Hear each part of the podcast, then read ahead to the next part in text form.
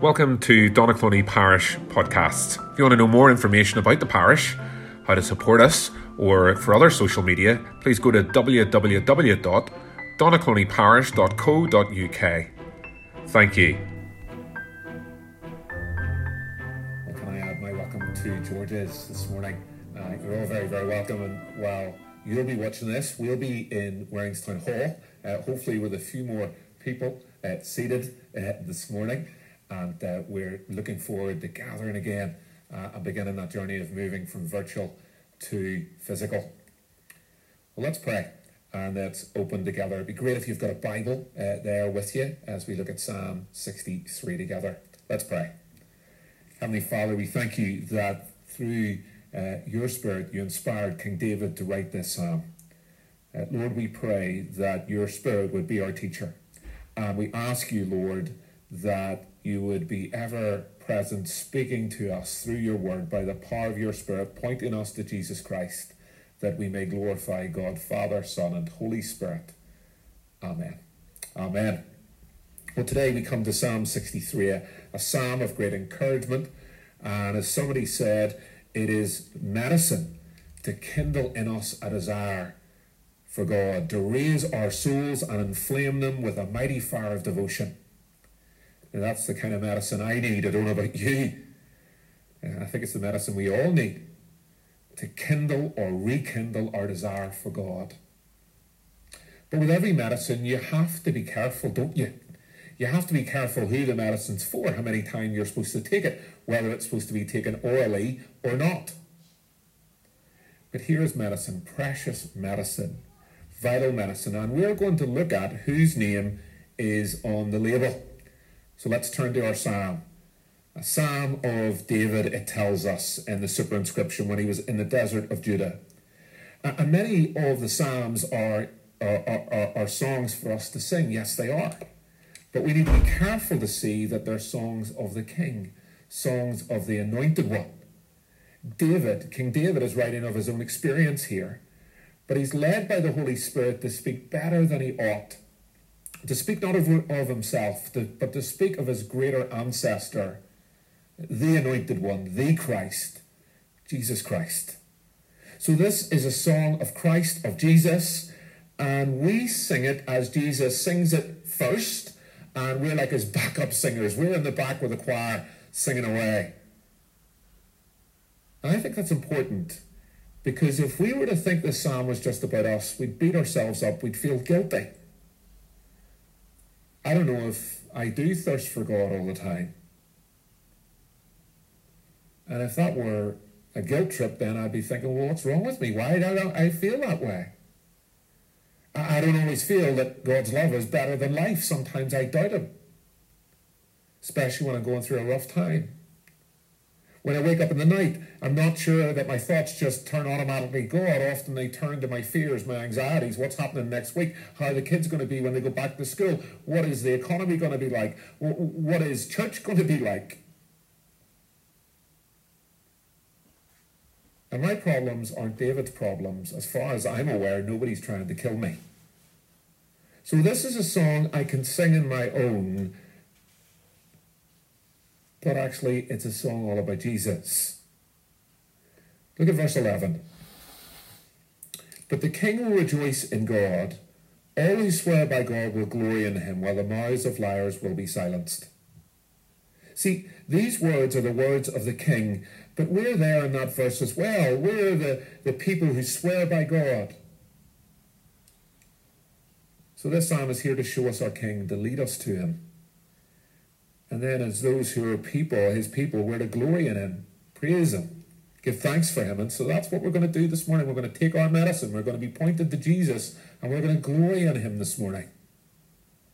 Let's listen to David and see how these words point us to Jesus, and, and we praise him and glorify him. And as you look at your Bible, particularly if you've got a New International Version, a NIV we call it, it breaks the psalm into four parts. And we're going to follow these this morning. And so the first section is actually verse 1. And I've entitled it Thirsty. You, God, are my God. Earnestly I seek you. I thirst for you. My whole being longs for you in a dry and parched land where there is no water. Uh, the title mentions that David is in the desert, in the wilderness. And it's probably when he was on the run from his son Absalom, who was who had launched a coup against him and had taken over the city. His son, his own flesh and blood, is out to kill David. Uh, uh, uh, he had crowned him by himself, by his own supporters, and was marching on Jerusalem. Uh, and David, worrying that the city would be sieged and there would be attacks and murder and awful things happen, he thinks, well, look, it's better for me to go. And so he leaves the palace, he leaves the tabernacle, and he leaves the city and goes to the wilderness. Now, some of us might know family breakdown, but this is serious family fracture. And the desert, this dry and parched land, seems to be a mirror of David's own situation, stripped of anything, of all the comforts he had known. But what strikes me is that David doesn't ask for a comfy bed. He doesn't ask for nice food. He, he doesn't think of uh, the comfort he had in the palace. Look what his first desire is. You, God, are my God. Earnestly I seek you. I thirst for you. My whole being longs for you.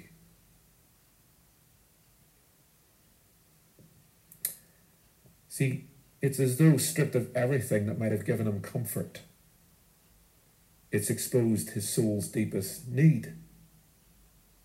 I suppose at the start of coronavirus, we're, we're all getting pretty complacent now.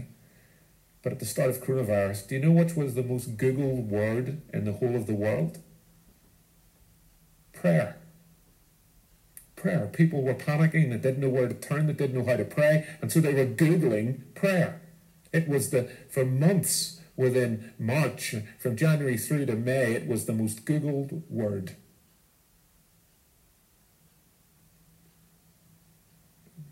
when the heat's on with us, we turn to God, don't we? David here, of course, he doesn't hunger for what he hasn't tasted before. And so as you look at verse 2, we see that David has tasted and seen God. That's why he hungers all the more for him. Verse 1 tells us that David has a personal relationship with God. You, God, are my God. That's why it's not his throne or his bed that he wants. He wants God. Now, as I said, these are words that we can make our own, but really they point to something and someone much bigger than us. See, David's life foreshadowed the life of Jesus. And before anyone else, it was Jesus who could say, You, God, are my God. From eternity to eternity, Jesus was able to say those words.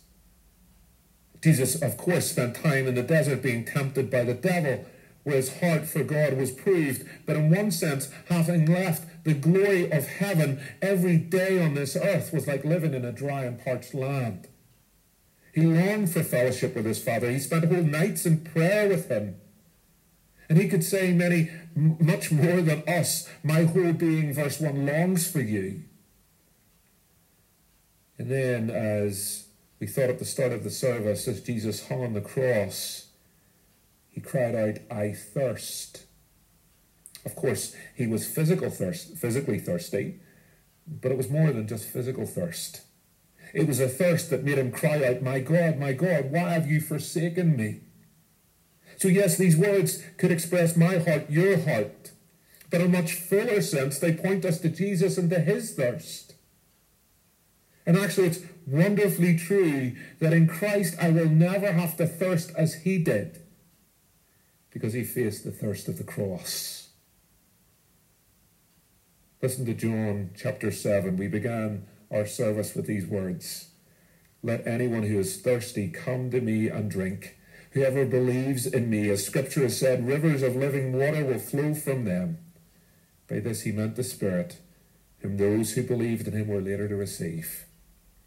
So we who have come to Christ have received the Holy Spirit we will never thirst as Christ thirsts. And yes, we can feel spiritually dry.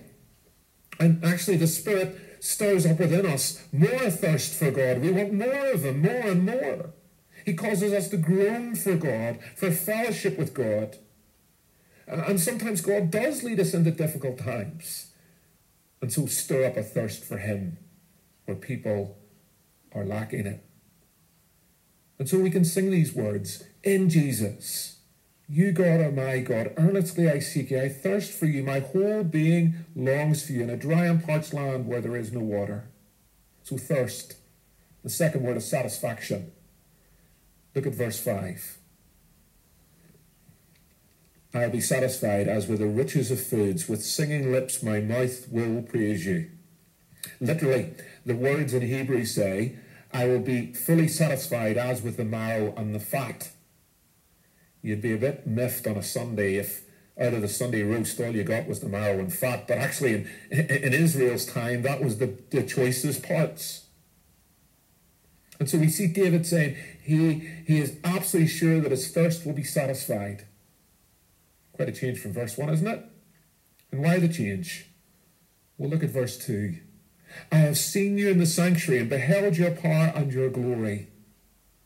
See, as David fled into the desert, he was leaving the tabernacle in Jerusalem behind him. But he could remember, he could remember that in the sanctuary he, he had been satisfied as he sought God, as he saw his power and his glory there. And I don't think David's talking about visions of God's glory.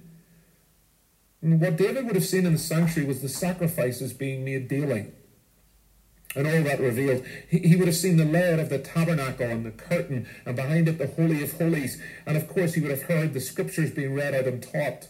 And that's how he grasped God's revelation of himself. His love, verse 3, which David said is better than life. For all they had lost, there was something that Absalom could never take away. His God, this power, powerful, glorious love of God. Absalom could take his life but he could never take away the most precious thing of all. And so David remembers there's nothing more precious. And so, verse 4 I will praise you as long as I live, and in your name I will lift up my hands. I will be satisfied as with the richest of foods. With singing lips, my mouth will praise you.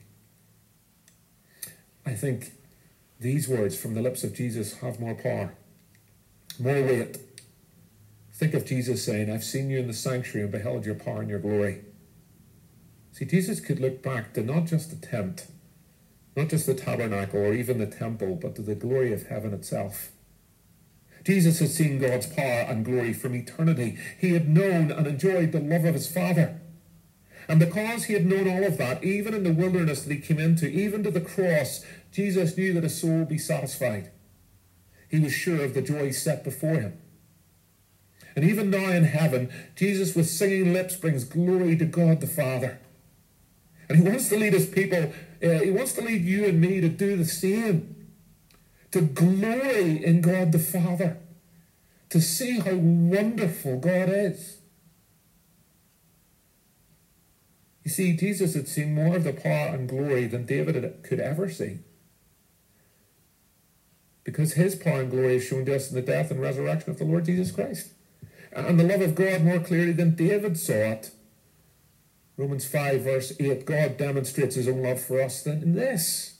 While we are still sinners, Christ died for us. And therefore, with even greater confidence than David, we should know that our own souls will be satisfied.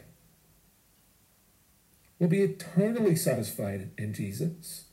So these words can be our words, even if we feel dry, spiritually dry, we can know that we will be satisfied eternally we'll see his power and glory and love with our own eyes.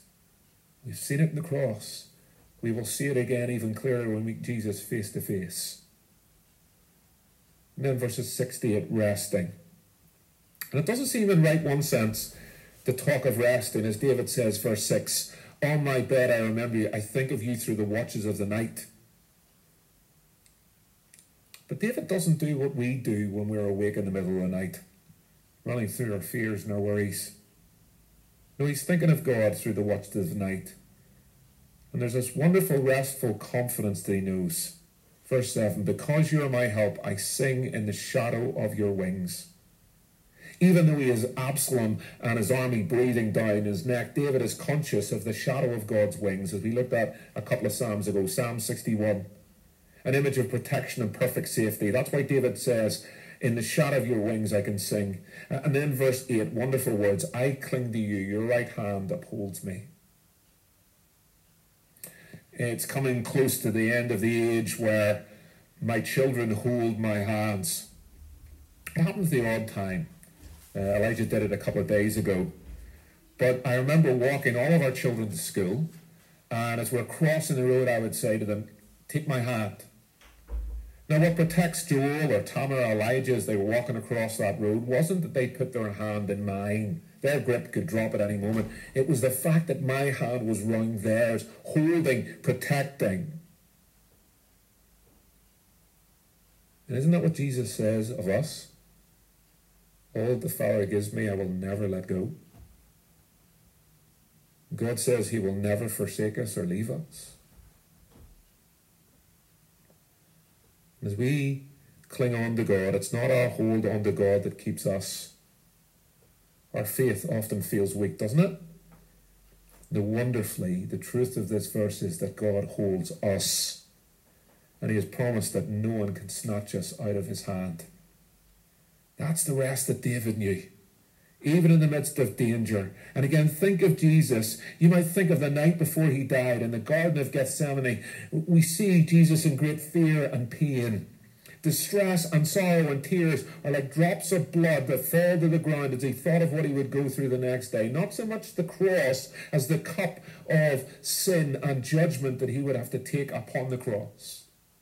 Having to face God's judgment on sin for us. And what we often, often don't reflect upon as we think of Christ's passion is the confidence he went to the cross with. Faced with all that sin, faced with the injustice, faced with betrayal, he rested in God. And because he did it, it means that we can know peace and confidence even in the midst of all that's going around us, even in the midst of COVID 19.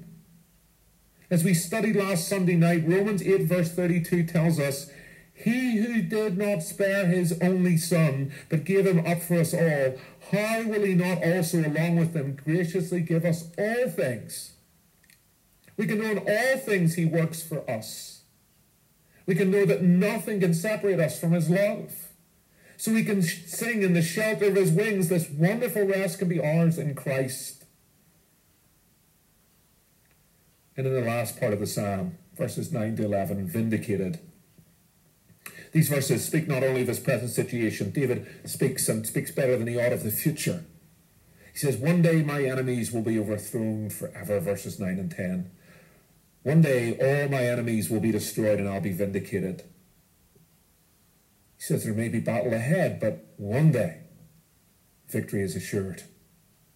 And that's why David can say, verse 11, but the king will rejoice in God. All who swear by God will glory in him, while the mouths of liars will be silenced. That's not to say that David is joyful when his enemies destroyed. If you remember when Absalom he finds his son has been is dead, David is broken. He's distraught. And we should be never a people who laugh at the failures or the brokenness of others. No, the joy that we have as Christians is in God's judges, justice, should I say, God's faithfulness, God's righteousness. A joy that all God's subjects will enjoy. All who swear in Him. That joy will silence the mouth of every single one of us, eh, every single one of them who has turned against Christ and turned against His people. You see, an example of that is when David ran away from Absalom at this moment, there was a man called Shimei who followed him, throwing dirt and stones and curses at him. And some of his men said to David, Do you want us to sort him out? Do you want us to kill him? And David says, No, let him be. And in a similar way, Jesus faced mockery, even as he was dying on the cross. And like David, he made no reply. 1 Peter 2, when they hurled insults at him, he did not retaliate. When he suffered, he made no threats. Instead, he entrusted himself to him who judges justly. Because Jesus knew he'd be vindicated. That at the name of every name of Jesus, every knee should bow in heaven and earth and under the earth, and every tongue acknowledge that Jesus Christ is Lord to the glory of God the Father. Philippians 2. As Christ's people, you and I will face scorn and hatred in other parts of the world, they'll face much more than that. But one day, all our persecutors, all our mockers will be silenced. and we will share in Christ's vindication. And on that day, we will glory in God forever, sharing in the Father's joy. So, this is a song we can sing. But we can sing it more confidently as we let Jesus Christ sing it for, for, for us first. He's the soloist, we're the chorus. But he, want, but he wants us, his people, to sing these words with confidence. He wants us to know this joy, this satisfaction, this freedom from thirst. He, he wants it to be ours too. And so I think this morning it would be good before we pray together to take out Psalm 63 and read it in the light of Jesus. Take a moment of silence just to look at the words, and then we're going to pray again as we close. So let's take a moment of silence first as we read through Psalm 63 and see how Christ fulfills this psalm. As we see its medicine to bring, bring us to God through Jesus Christ, the glory in all Christ has done for us and then it's for us to sing in and with and through Him. Let's read the psalm and then let's pray together. Thank you for being with us today. We pray that this service has been an encouragement to you, a, challenge and a help to build you up in your faith in Christ. We've now ended our church service and we'd be delighted if you can join with us again. Thank you for being with us in Donaghcloney Parish. God bless you.